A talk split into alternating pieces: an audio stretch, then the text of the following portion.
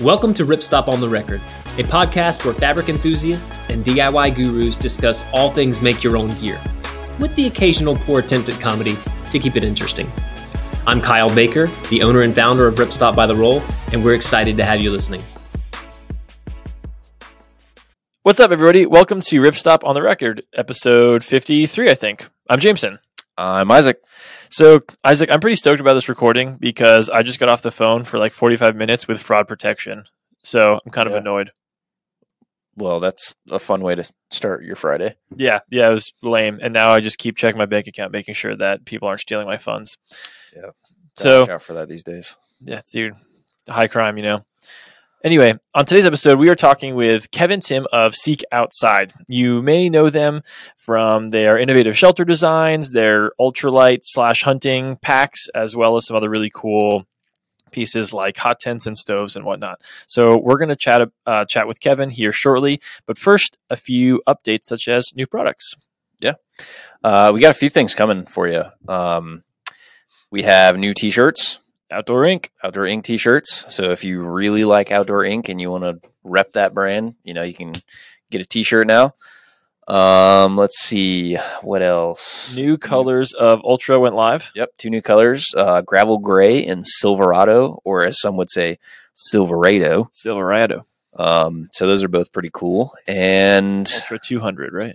Yes, Ultra 200. Um, and we should have some new components coming soon. Um, can't say exactly next week, um, but we will have some new sizes of triglides and some new uh, webbing keepers and a few fun things. And lastly, there are seconds of X-Pac V21, RS. V21 RS that should also be live next week. So if you want that, go get a discounted rate. Um, for anyone that doesn't know, seconds are uh, there's a slight blemish. There's no integrity uh, taken away in terms of structural or waterproofness. Uh, they just might have like a little dot or speck on them. So you can get a great fabric at a discounted rate. Yeah. All right, let's get to the episode.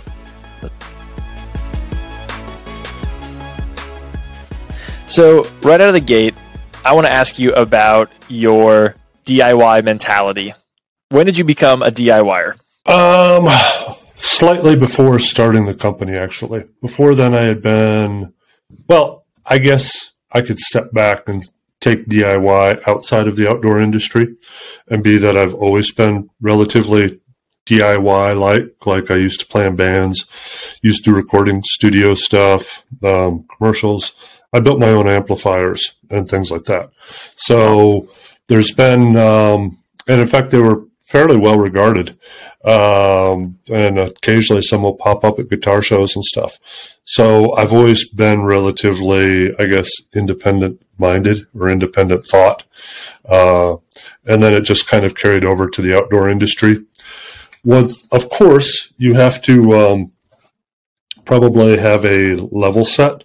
So it means you have to have a starting place on gear of the things that you use some things and be like, I don't like this or I do like this. And yeah, literally it was stuff I'd used prior was a hodgepodge of what you could buy at REI, um, what I had gotten at thrift stores or flea markets and things that, uh, friends had maybe given me or whatever.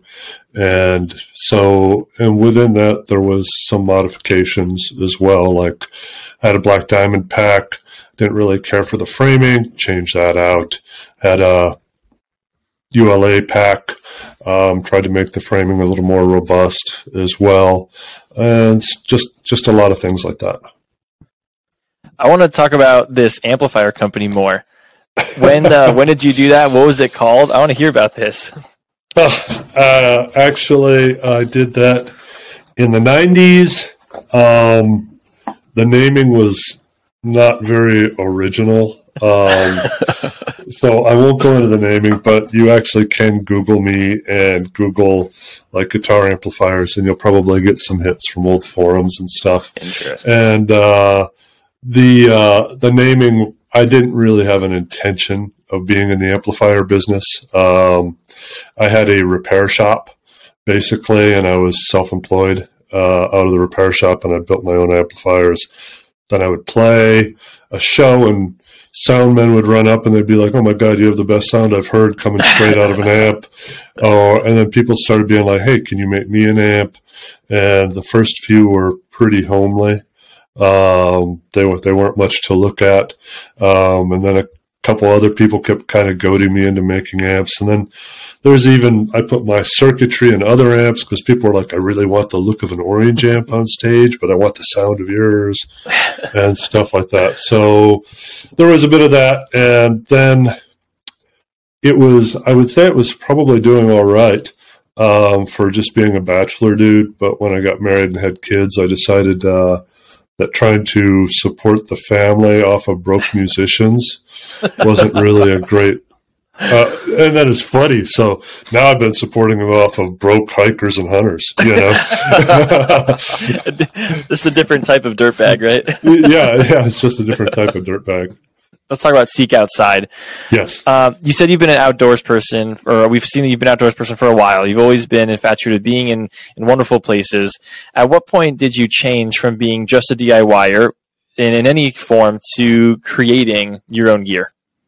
Um, there probably was a little bit of a transition, um, but it probably was the late 2000 zeros. So 2007, 2008, 2009. Yeah, I'd be using stuff and I'd, I wasn't trying to, um, make anything. I was trying to have fun and I would just kind of be like, I don't really like this or the way this does, or, well, this, this pack was very comfortable in the store.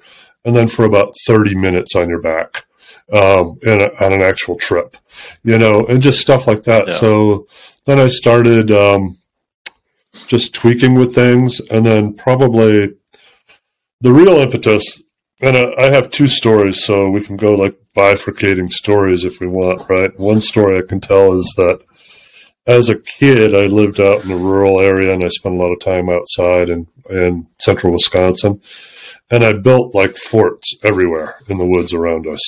And so now i'm just still kind of doing that. They're just more mobile and a lot lighter um, the other story I could tell is I was snowshoeing and I was trying to figure out a way that I could get my dad into a backcountry hunting spot and stay comfortable for a while.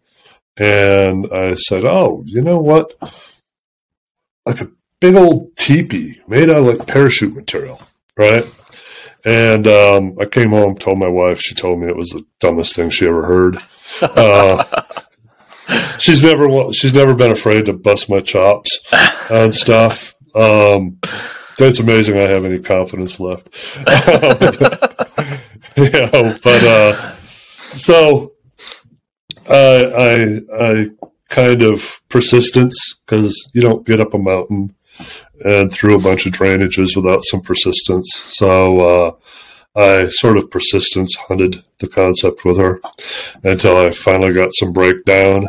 And uh, the first the first tent we made was ugly. It looked like a witch's hat. Within three or four months, I was mostly using our tents, and uh, we had small ones and bigger ones for the family. And there was some thought at the time we had uh, younger children, probably eight and five, and frankly, it kind of sucked backpacking with them. You know, it really did. Um, not trying to, you know, and it not it didn't suck as much as it did a couple years prior, but there was no way you were going in without carrying 50, 60 pounds. You know, when you're trying to carry stuff the kids and all that stuff. You know. Yeah. So, yeah. so that was the start, and uh, then it grew from there.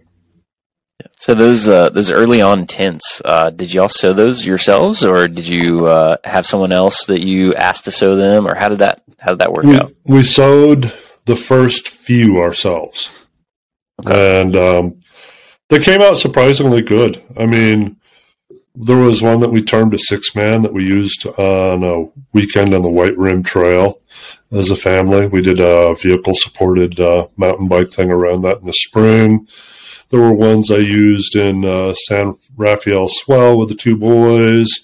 You know, um, I used them hunting the first year, and then I don't know. After we did a few trips in them, um, my wife came around and said, "You know, this really isn't a bad isn't idea. bad. Yeah. this isn't too bad of an idea, right?"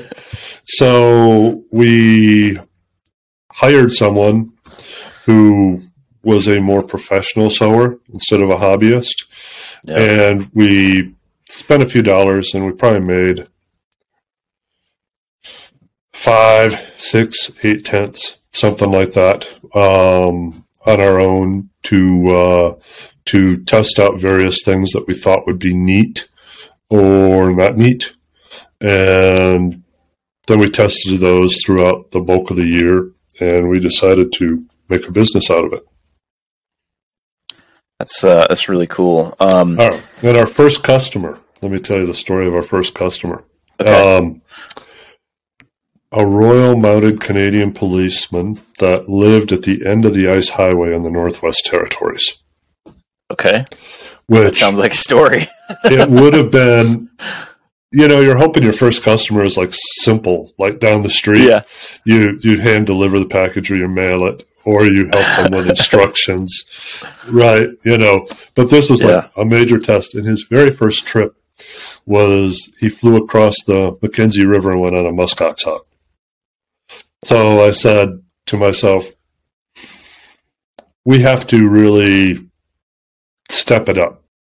Yeah, it was like we got to make real gear. We got to make stuff that's above this level of you know because at the time it seemed like a lot of the companies were like, yeah, this is light. It'll last you like a, good hike or a or Mhm. three months or whatever, right? Yeah. Um, so we decided that we had to do stuff to try to make the construction and everything really hold up. Yeah. So other than, you know, the the construction that you put a lot of effort and stuff into, what would you say are some of the the features of your tents and your your products in general that kind of set seeks out seek outside apart? I would say, in general, if I had to name one thing that we've kind of done, is we've brought more ultralight concepts to hunting and four season and expedition worthy um, gear. Yeah. Not saying that things weren't used there a little bit, but you know, there's we've had times like where well, maybe it was the second or third year in business. There was it was 2011, the last giant storm in Alaska. Um, one of our customers wrote in about how they survived it while everyone else was getting tents dropped to them from airplanes. you know, um, Wow. so that you know, but we we do it in an ultralight way, right? I mean, maybe larger, maybe smaller. We also make things relatively um, adaptable. So a lot of our shelters you can connect an inner relatively natively or a second wall relatively natively or run a stove if it gets cold. And so they're relatively adaptable. Uh, but they've also really kind of uh, um, proven the test. I mean, our failure rate uh, on shelters, packs, all that stuff in general is so exceedingly low. Uh, we know the other manufacturers and the other competitors within us, right? And then we know what's there in the other in in the regular rec world, and our failure rate is so low. It's it's ridiculous. It's it's mostly on tents. It's zipper pulls that get dirty that we replace, and Yeah. uh, and occasionally a stove jack that stove port that wears out, um, or occasionally they'll have a mule that decided to create a door of its own, or or a curious That could be a problem. yeah, or or a very curious bear that keeps coming around. Yeah. But but as far as our failure rate on guy outs, fabrics, tie outs, stuff like that, it's ridiculously low. And the same relatively on our packs. Um, our pack failure is I just talked to uh, emailed with a customer the other day who bought probably one of our first twenty packs, and he's Wow. been using it on Kodiak Island for eight nine years and hunting and he probably uses it 180 days a year and he wasn't even complaining about it failing at this point. Um, when he contacted me the other day, wondering about if he could go up to the next level, it was more that he was like, you know, it's just starting to look worn. You know, uh, you know, yeah. fabric and stuff's just getting, and it's like, well, yeah, I mean, if you've got a thousand, fifteen hundred days, I mean, I remember that year that he bought it, he had sent me a a message and said that uh, I think he had hauled out eleven caribou that fall with it. Wow. you know, so oh. it's not like it's not getting used. And I've also seen yeah. a message where they had uh, this group on Kodiak stays relatively close with us, and we actually use them for some testing sometimes too. Um, and they bought they bought all their gear as just regular customers, but over time we've they'll make videos and stuff like that. I know one of the one of the guys, Philip Sherrick, to Sherrick, I think is how you pronounce it. He posts posts videos of his adventures on Kodiak on BPL. Um, so he is an ultralighter. Uh, but they had like a grizzly, they were doing an elk hunt on Afognak and they had to move their gear and they had said they estimated they had 160 pound loads because grizzlies were messing with them that night. Wow. And uh, so it's not like he's been babying these packs for yeah. eight nine years. You know, yeah. I mean, occasionally a buckle or something breaks, but you know, we we make stuff so it's relatively easy and simple to fix. We don't we don't yeah. take the philosophy of we need the world's biggest buckle so it never breaks. We take the philosophy of you know it needs to be easy for you to repair by yourself. You shouldn't yeah. have to go to a seamstress or something. Yeah. I would imagine a huge part of the durability that you all are known for comes from extensive testing and R&D. Do you have a funny story or what can you tell us about what Seek Outside does to prove those things before they ever hit the market? We do so many different types of tests and wackiness. Um, so let's say on shelters, um, a lot of times shelters will just winter at my place high in the mountains. Um, and then I'll take them out as well, right? But I'll I'll look for just some really big storms and some really big wind. I used to hike around with a Kestrel, um, and I used to have and I had weather monitoring stations put up at our house as well. Um, so I had a pretty good idea what the weather conditions were so we could be accurate in conveying it um, to other people. So that's one thing. We also do field testing. We also send things out to different people like like we've gotten flack because Sil Poly has gotten so much more popular, right? Um, and people say, well, it doesn't stretch. Yeah, that's not necessarily true. Um, but like we built Sil Poly shelters and we sent them to the group on Kodiak and we built them Dyneema shelters. And they said no thanks to Sil Poly and we'll order Dyneema as soon as it's available. And they literally did, you know, um, yeah. that uh, along with backyard testing, taking it out on trips amongst ourselves and staff. And on the pack world, you know, drop tests, um, I've taken packs, loaded them up, thrown them down hills.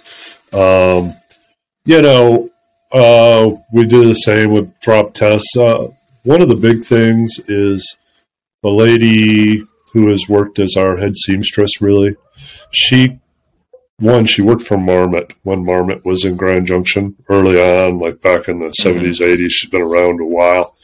Um, but she also did repairs for the local REI. So she saw how lots of things failed. And yeah. she really, a lot of things, there's the materials, the overall design concept. There's also how it's put together and doing and patterning it and putting it together in such a way that it's really hard to fail. Um, and that's kind of where you, you, see that in different manufacturers. Um, some manufacturers are real good at patterning stuff to where a seamstress can't screw it up, and some manufacturers don't. And I'll give you an example. We had an issue um, on our packs. It was relatively limited, small issue a few years ago, but it was it was because um, the designer that was working for us at the time didn't leave enough in the seam allowance for where the frame anchors that occasionally certain seamstresses couldn't catch it the same way. Mm-hmm. And so we go back to the drawing board. We, whether it's patterning or whatever, then we do it. And then, of course, we do a lot of tests on the materials. And there's times where we extrapolate things. Like, for example, would be like, you know, if I have designed an eight person teepee and I've seen it handle 70 mile an hour winds and be fine and 20 inch snow and be fine. I can extrapolate that to a six person teepee if it's still taut and has all the same ingredients, attributes, and construction methods. You know, uh, it's like yeah. that isn't it. Now, if it goes up in size, say to a 12, that one probably need to start putting some testing into. So, and then there's other things like uh, I know we've posted videos people have been critical of, um, but like uh, high performance leaf blowers, you can generate 100 mile an hour winds on the side of a shelter with that. And if mm-hmm. you're curious, like when you design a shelter and they're like, oh, this might be the weak spot of this shelter, you know, you can throw a 100 mile an hour wind on a leaf blower at it and be like, yeah. okay, there's what we need to fix right there. Or, no, it actually did all right. You know, not yeah. quite the same as a swirling mountain wind, but it does let you kind of know what's going on there. Yeah. Yeah. So, uh, it, it looks like most of your shelters use a, a 30D Cordura sil nylon. Is that yes. right? Yes. So tell me a little bit about um, just how you how you came to that. Uh, you know, you mentioned earlier that sil poly isn't your favorite, or it doesn't seem like it is. Uh, just tell me a little about your your fabric fabric selection process. Well, we made that selection a long time ago. Um, the we didn't always use the Cordura based. We used a high tenacity version for mm-hmm. a while, six six. A lot of people will say, well, they're the same, nylon six six, Cordura, whatever, right? Um, in our testing, they've been very similar, but the way a Cordura one will tear is a little different. Um, and it's like the fibers are overlaid a little more and maybe a little more long chain um, instead of abrupt end to end, right? Mm-hmm. Um, so we have had at some point this is going to be true for most manufacturers. If you have a really good supplier partnership, you're going to leverage that as much as you can. Yeah. And in this case, they've been very good to work with. Um, we have, I wouldn't even know. I mean, years ago, I thought we bought 50, 60 miles of fabric a year if it was put on a running roll. Um, now it's probably 150 or 200 miles if we put a year's worth of that fabric down. Um, so they've been very good. We've tried different formulations. Um, so when we speak to things, we come from, I don't want to say a position of authority, um, but when we speak to things, like we have done sil pu combos um, because we wanted to keep higher waterproofing but make it a little less tacky and mm-hmm. the same thread underneath and we had some issues of with shelters when they would get four person and bigger um, we would have some issues where if a rip developed, the rip would propagate, right? And you, you say, well, maybe you shouldn't have a hole in your shelter, but you know, people can accidentally put a stake in the wrong spot. Uh, you know, yeah, uh, it a wild, it happens, right?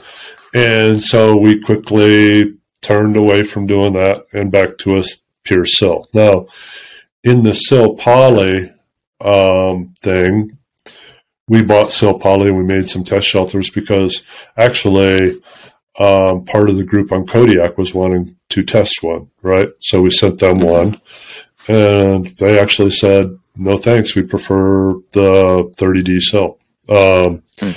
I made one, a couple for myself. Um, I didn't necessarily see a, a benefit. It seemed to be, um, if anything, just as stretchy.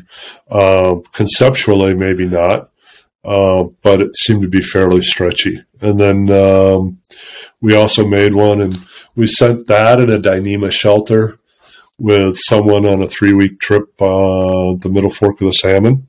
And it was in mm-hmm. late fall, so there was some weather and stuff. And, you know, after a few days, they gravitated to just using the Dyneema one only. And yeah.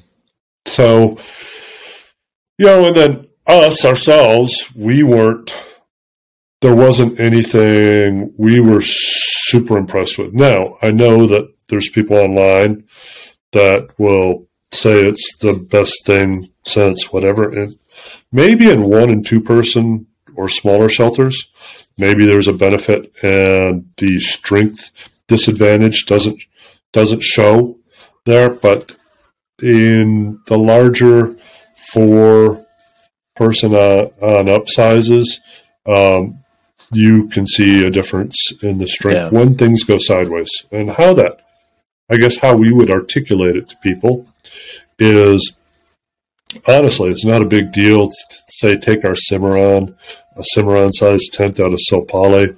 Um, it's not a big deal to take that and go up and camp in the mountains or where in the in the desert and be able to walk out that day or within a couple days if the weather turns wrong on you. But if you do a fly-in trip, say in Alaska, mm-hmm. you can get stuck there for a few days. You can get weathered in. And like yeah. one of our friends last year, I did, we did a fly-in trip and we were there and they, they told us on one day, they're like, Hey, if you don't, if you guys can't get out today, it might be a few days. We had some friends that were on a different fly-in trip at the same time. They didn't get all their crew out. One guy was back there for like five, seven days by himself oh until God. the weather cleared. Wow. Yeah. Yeah. At that point, you want the most trustworthy shelter you can find. Yeah. You know, sure. uh, I, I, don't want to be look if the weather's bad and the wind's really whipping. I don't want to be looking at my shelter being like, I hope this thing survives the night. I hope it does. Yeah. You know, so one of the uh, questions I wanted to ask was asking about the design differences from a backpacking shelter to a hunting shelter. And one of the observations that I have from listening to you here is that it seems like ultimate durability is probably higher on the priority list than it is for most backpackers. Often that's that's weight for people that are just going out, you know, for a few days on the AT or something. Um, is that a huge part of your selection with doing the Sil Nylon? Is just choosing the one that's going to hi- have the higher tear strength? And then the follow up mm-hmm. question is, what other design features do you look at when you're creating a new hunting shelter? So the that is correct. The and it's and I wouldn't necessarily pin us as a total hunting company. Uh, we're probably totally. about 70% in our surveys of people that partake in hunting as one of their primary activities. Um, but I would say that there's a difference with going out during summertime or shoulder seasons and having the option to relatively easily walk out within a day, and you know that your chances for just legendary storms are going to be fairly minimal versus, you know, it's fairly common to get 16 inches of snow during second hunting, second rifle here, even if the weather generally looks pretty nice. Like at elk camps, I've 12, 18 inches of snow, and usually, and frankly, it also, that time's usually the best hunting from a hunting perspective. Mm. You know, it's actually, you know, packing up camp and going to the hotel may be a good survival strategy. It's maybe not the best hunting strategy because a lot of times the animals are moving at the edges of those. Right. So yeah, you might be watching Netflix in your hotel, but the the likelihood of the animal is, it, being in your uh, cooler is going to be less. So Yeah. and and it goes to I mean it also goes to winter trips and stuff like we had you know like Dave and Amy Freeman they won Nat Geo's Adventure of the Year award maybe in 2014 or something. They used our shelters primarily for a year in the Boundary Waters. They stayed in the wilderness for a year. They traveled by canoe, by dog sled.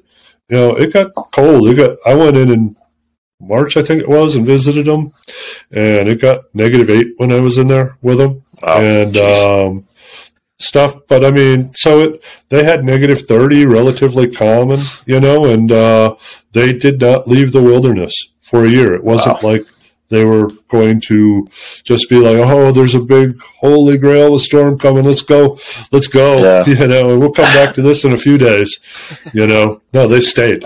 You know. In fact, when I met Dave, he met me at the wilderness boundary. He did not leave wilderness for a year. wow. Wow. Was this for a uh, a documentary or what? What was the reason behind It was part trip? of the it was part of the Save the Boundary Waters initiative from Okay. the mining up there that they were proposing. So they wanted to shed light on it. And it is cool. And I mean Dave and Amy are fantastic people. I love Yeah. them. They have this uh, wilderness uh, wilderness school or something like that online.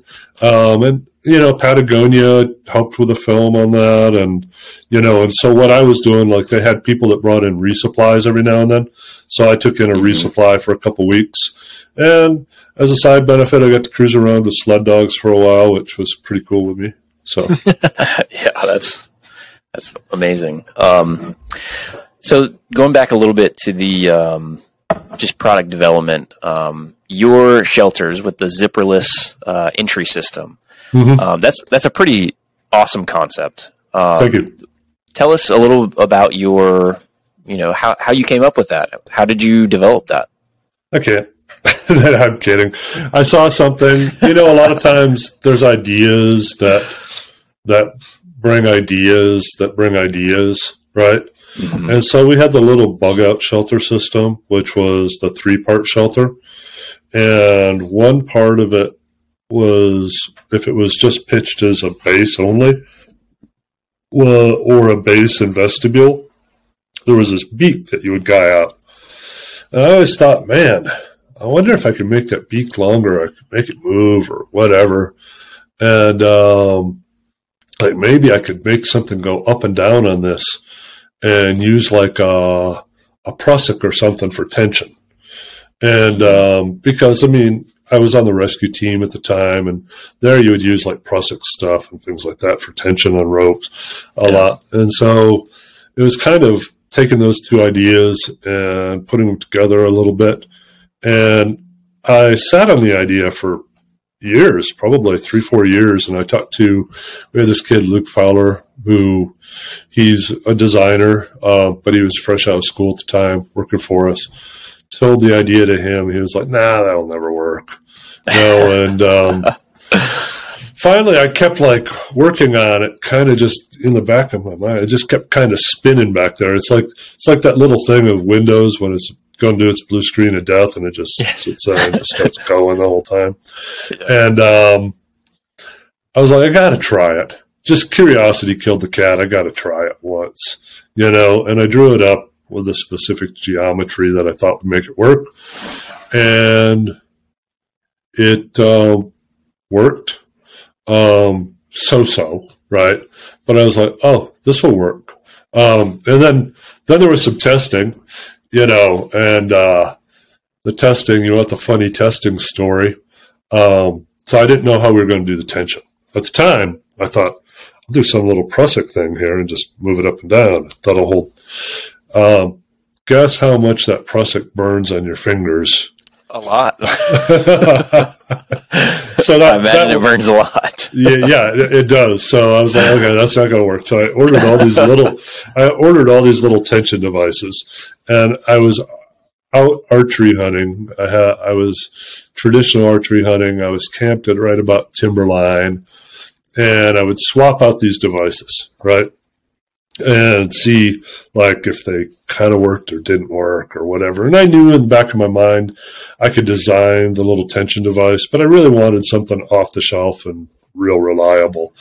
Um, so I tried a couple different devices, and one day I went out hunting from my shelter, and I had these two devices on there, and I probably hiked three, four miles away from camp. It was raining, raining, raining.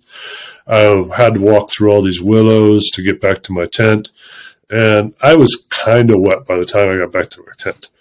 And then I realized that those tension devices I could not open from the outside of the tent.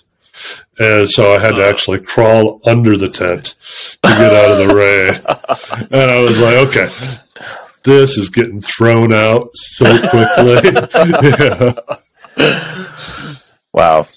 Uh, that's that's really cool. Um, yeah, I uh, so I have started doing saddle hunting.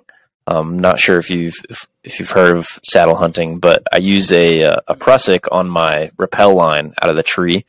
Oh, yeah. Um, so I, I can just imagine how much a, a smaller diameter cord uh, will heat up because my you know my prusik cord gets pretty hot when I'm uh, backing up that re- that rappel. So yeah, yeah.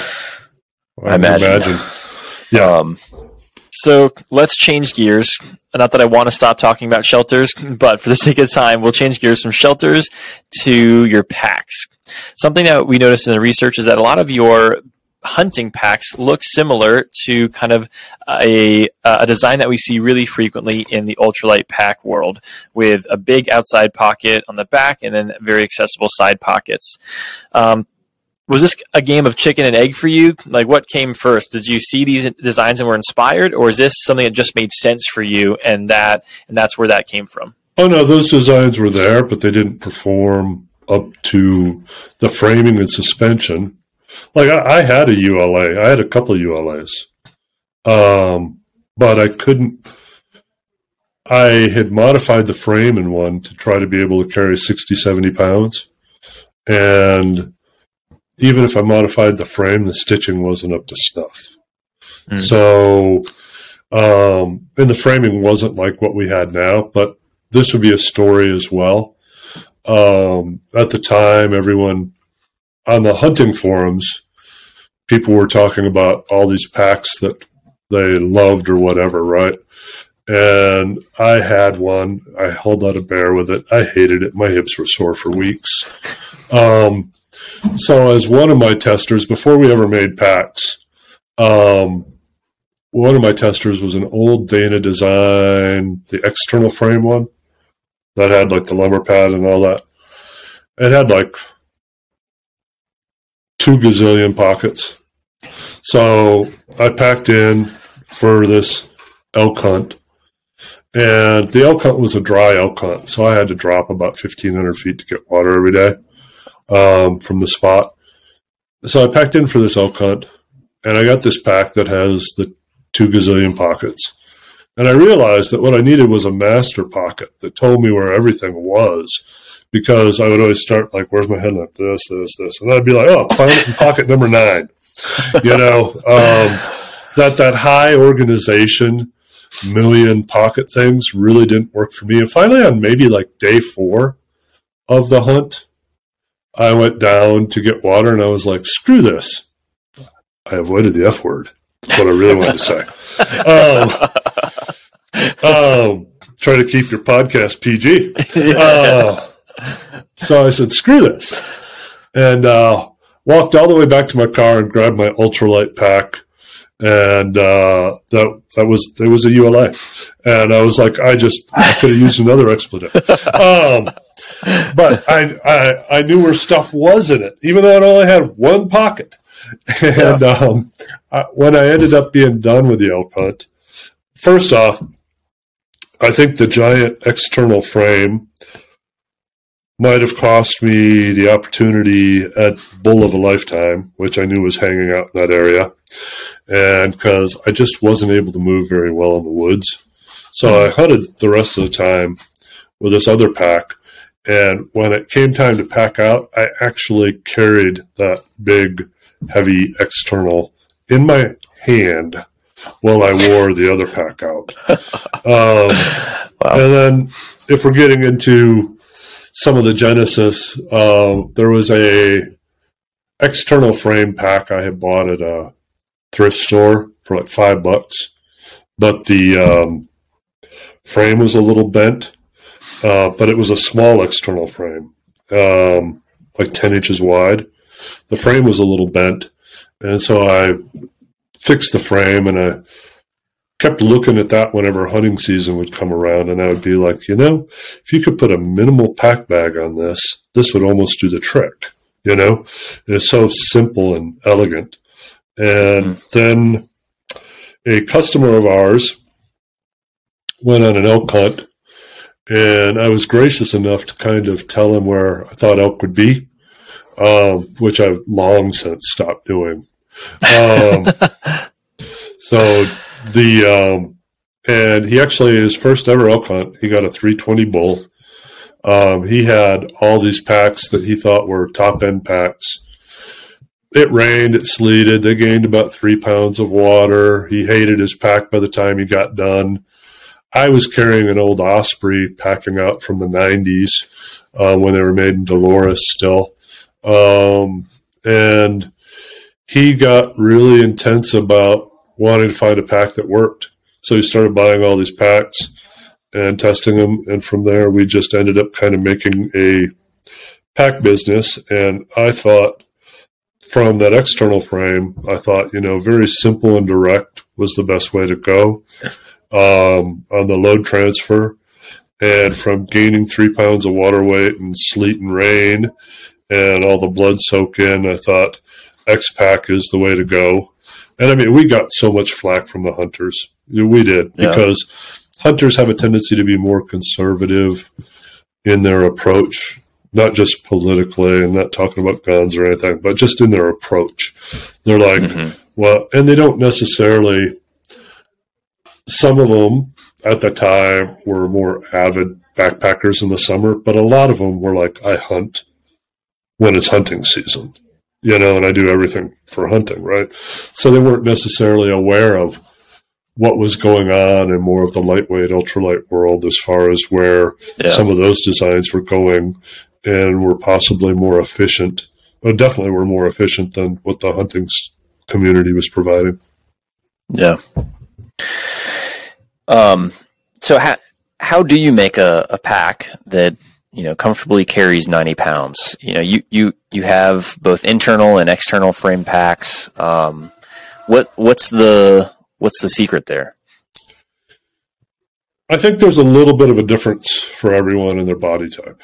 Um, we our bigger packs are probably to some people frustratingly complex to fit, but it's the only way that you can dial in practically a custom fit to really fit your body. Now, if they have the knowledge or desire to get that out of it is another story, which is kind of where the flight was. The flight was conceptually a complement that was much simpler, right?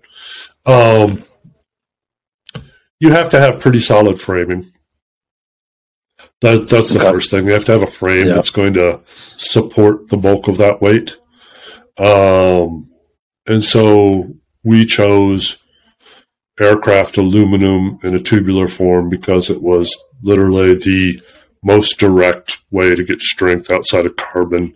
We messed with some carbon stuff when we were designing and testing, but we didn't have great co- uh, great uh, confidence in it. Mm-hmm. Um, the other thing is you have to get a belt that stays relatively put. And conceptually, we went a different route than most were at the time. The belt most packs still are the three piece belt that has a lumbar pad and two wings. Problem is, a lot of times those wings go like this, right? Um, when yep. things get heavily loaded.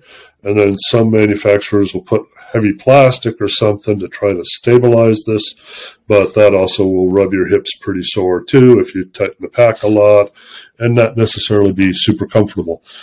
Um, we went with the concept of that the belt should conform. And like if you take a belt, just a belt, doesn't even have to be a backpacking belt, and you tighten up your belt it's not going to go down your pants with weight on it if it conforms to your body well. So we went with softer foams and softer things. Um, we have since added the ability to capture the belt and put a lumbar pad on it, which makes it feel much more like the traditional three piece design. And there are some benefits to that. Like I actually like that because it holds the belt more upright and it's less likely to flop into the snow if you're like mm. out in late October or November.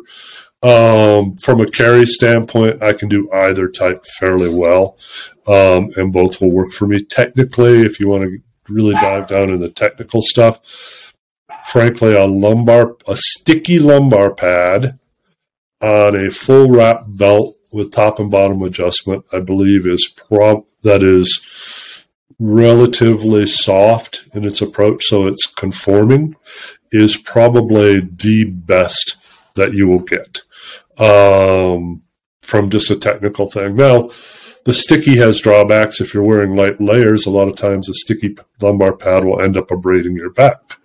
Um, so we actually provide a 3D mesh, but we will, I will say, the 3D mesh, certain clothing can cause the belt to slip more than other clothing. Like if you wore a, a fleece or wool and threw on, say, 75 pounds, walked mm-hmm. around with it, it might never slip and might be just perfect, right?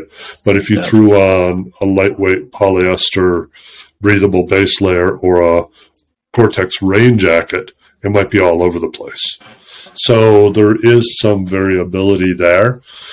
It seems like a dance between uh, flexibility and structure. You need enough that can stay put, that's going to be really stable and really solid, and enough that can move around that solid piece. Is that is that right? that is pretty much right. Like our frame has some movement to it, like this, but yeah. it tightens up when you tighten everything.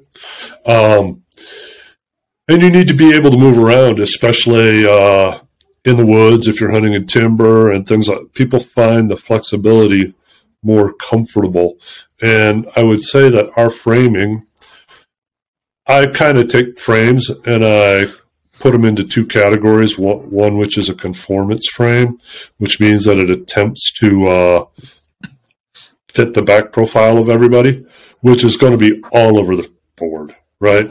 Yeah. Um, and then another, and then ours, I would call an avoidance frame, which acts as a more supportive out, outside layer of structure. So it kind of goes around you and then comes up.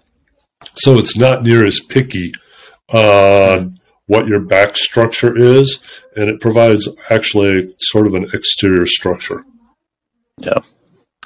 So it looks like uh, a lot of your packs now are being made with Ultra. Is that correct? Every single one. Every one of them. So tell me, tell me a little about you know why you decided to go that route with Ultra. Um, and just fabric choice for packs in general. Especially with what you said about hunters being more conservative. I mean, that's a new fabric in the yeah. grand scheme of things. Yeah, definitely. We like to be what's the saying? All gas, no brakes when it comes to uh, when it comes to performance. So, yeah. so we really like to keep our pedal to the metal on that. Um, we have been using X-Pac mm-hmm. for years, and we'd also been using some Spectra Grid um, a few years ago, Spectra wanted to get more into the backpacking stuff. And so they asked us to build some sample packs for them. And they gave us quite a big thing of some sample fabrics they were thinking of. And one was a completely woven Spectra. Um, Interesting. Yeah. And so we built them packs for that. Um, we loved the completely woven Spectra. We wanted to get a waterproof coating on it. At that time, they were requiring bigger numbers and this and that. And so we ended up working with them on the Spectra grid, which really punched above its weight class because the Spectra ripstop part of it is actually larger than the high tenacity nylon in it.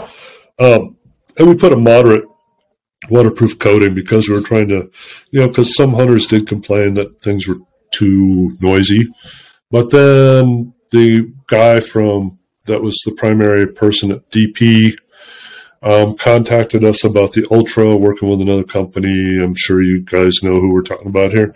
Um, And we took a look at it and we said, this is awesome. And so we built some packs, did some testing. We probably sent out 20 or 30 packs um, with it for testing. It can the testing came out fantastic. Everyone's feedback was fantastic. So we ended up offering a two staged thing, one which was their 400 denier and their wolf gray, which was meant to be more of a hunter natural neutral color, and then the high performance um, ultra, which we also really liked the looks of it. Combined with the Spectra grid, we considered it pretty much a waterproof pack. And true story, we I had a new version of it. Three of us had a new version on a fishing trip on the Kasilof in Alaska, and it rained its ass off. And it's actually meant to be more of an EDC panel loader pack.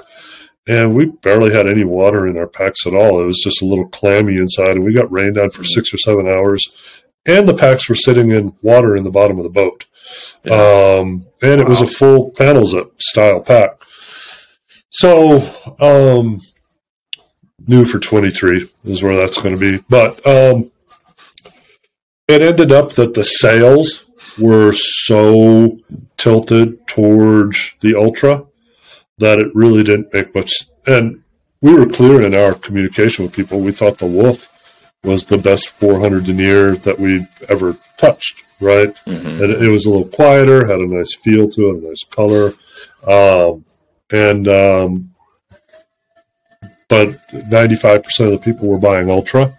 So we said, screw it. We're an Ultra company. Let's make this simple. Why make it hard on ourselves? Yeah. Interesting. If you don't mind me asking, uh, how do you all manage the seam slippage that people like to talk about? Uh, one thing we try to do here on the podcast for people is help, technically speaking, with ways that I want to make their gear. Um, and especially with heavy weights, that's a huge concern for people that are not well versed when working with Ultra. What would you recommend to them? Well, we do uh, we do a basic grosgrain binding on all the seams. Um, we get criticized for that approach from the true ultralighters because it adds an ounce, ounce and a half. Um, it also does provide a slightly challenging place for if you're dunking your bag and really want to make it absolutely waterproof. It does provide a, some ability for some wicking. Although in real world stuff, I think it's short of dunking. It's really kind of overblown concerns.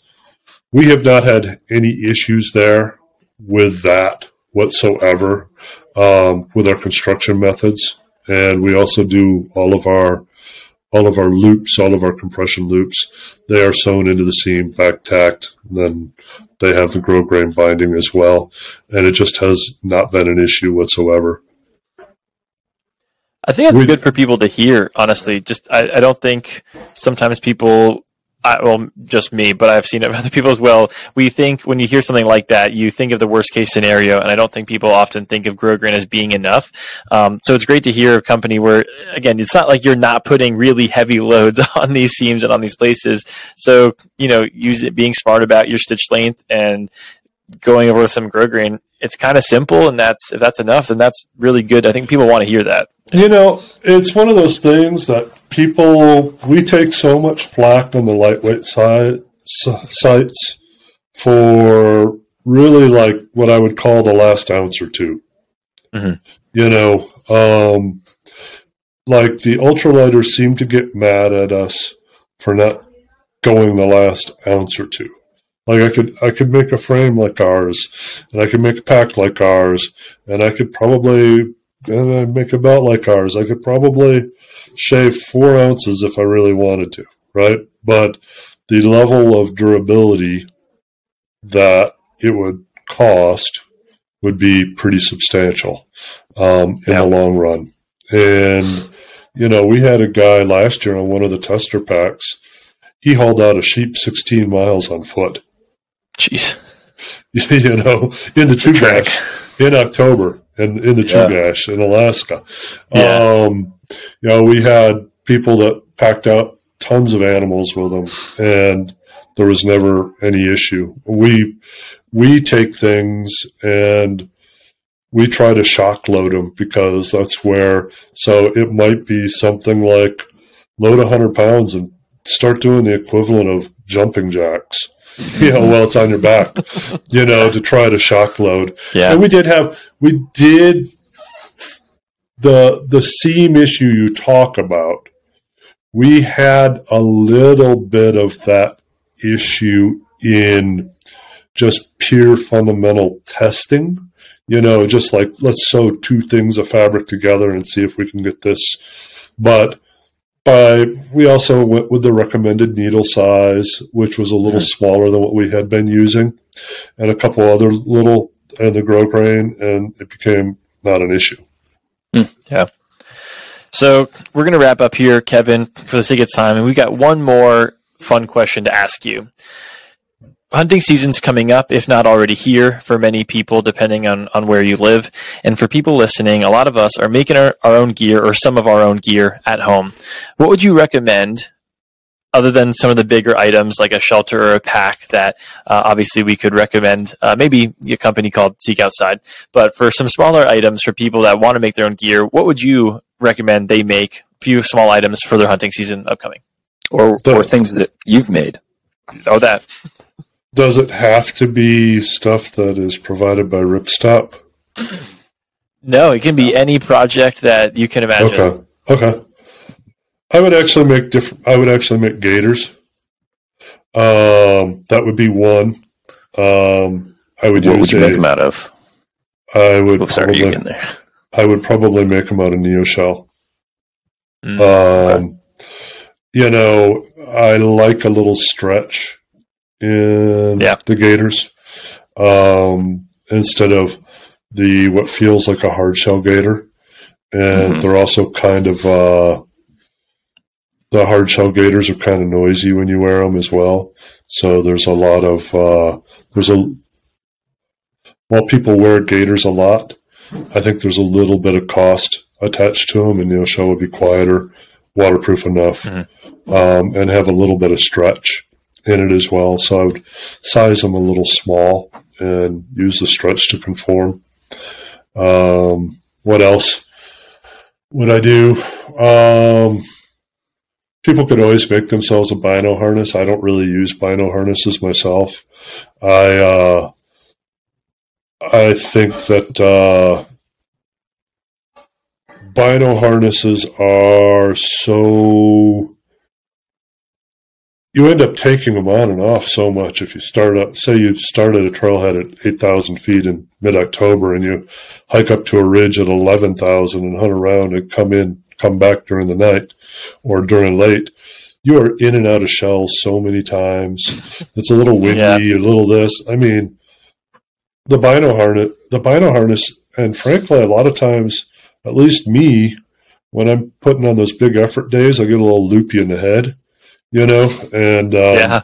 it's a little easy to leave something and last thing i want to do is leave uh Thousand dollar pair of binoculars. yeah, exactly. So, so I differ from a lot of hunters in that regard. And Yeah. I, I, I'm more minimalist. Um, I use like the Rick Young bino harness a lot of times, and so it's just like underneath, and then I use well an active kind of shell, and then I really just put like a shell over it, right? And I don't, Mhm. I don't have to take stuff on and off near as much but I favor like things like being able to find my tent versus uh, having a camo tent on a hillside somewhere. Know? Yeah. So yeah, if I had a camo tent like a lot of people would like us to make, I would throw some orange all over that sucker. because as sun's going down, last thing I want to be doing is like, where is that dang tent? yeah. That's funny. Awesome. Well, Kevin, this has been super fun. Thanks for sharing this time and this information. We really appreciate you uh, being on the podcast. No worries, it's been fun. Have a good one. We created Ripstop by the Roll to fuel the DIY revolution and serve the maker community that supports it. Through world class service, innovative products, and cutting edge capabilities, it is our promise to always put the success and satisfaction of our fellow makers, aka our customers, above all else. We're here for you. If you need anything, don't hesitate to ask. Now let us make.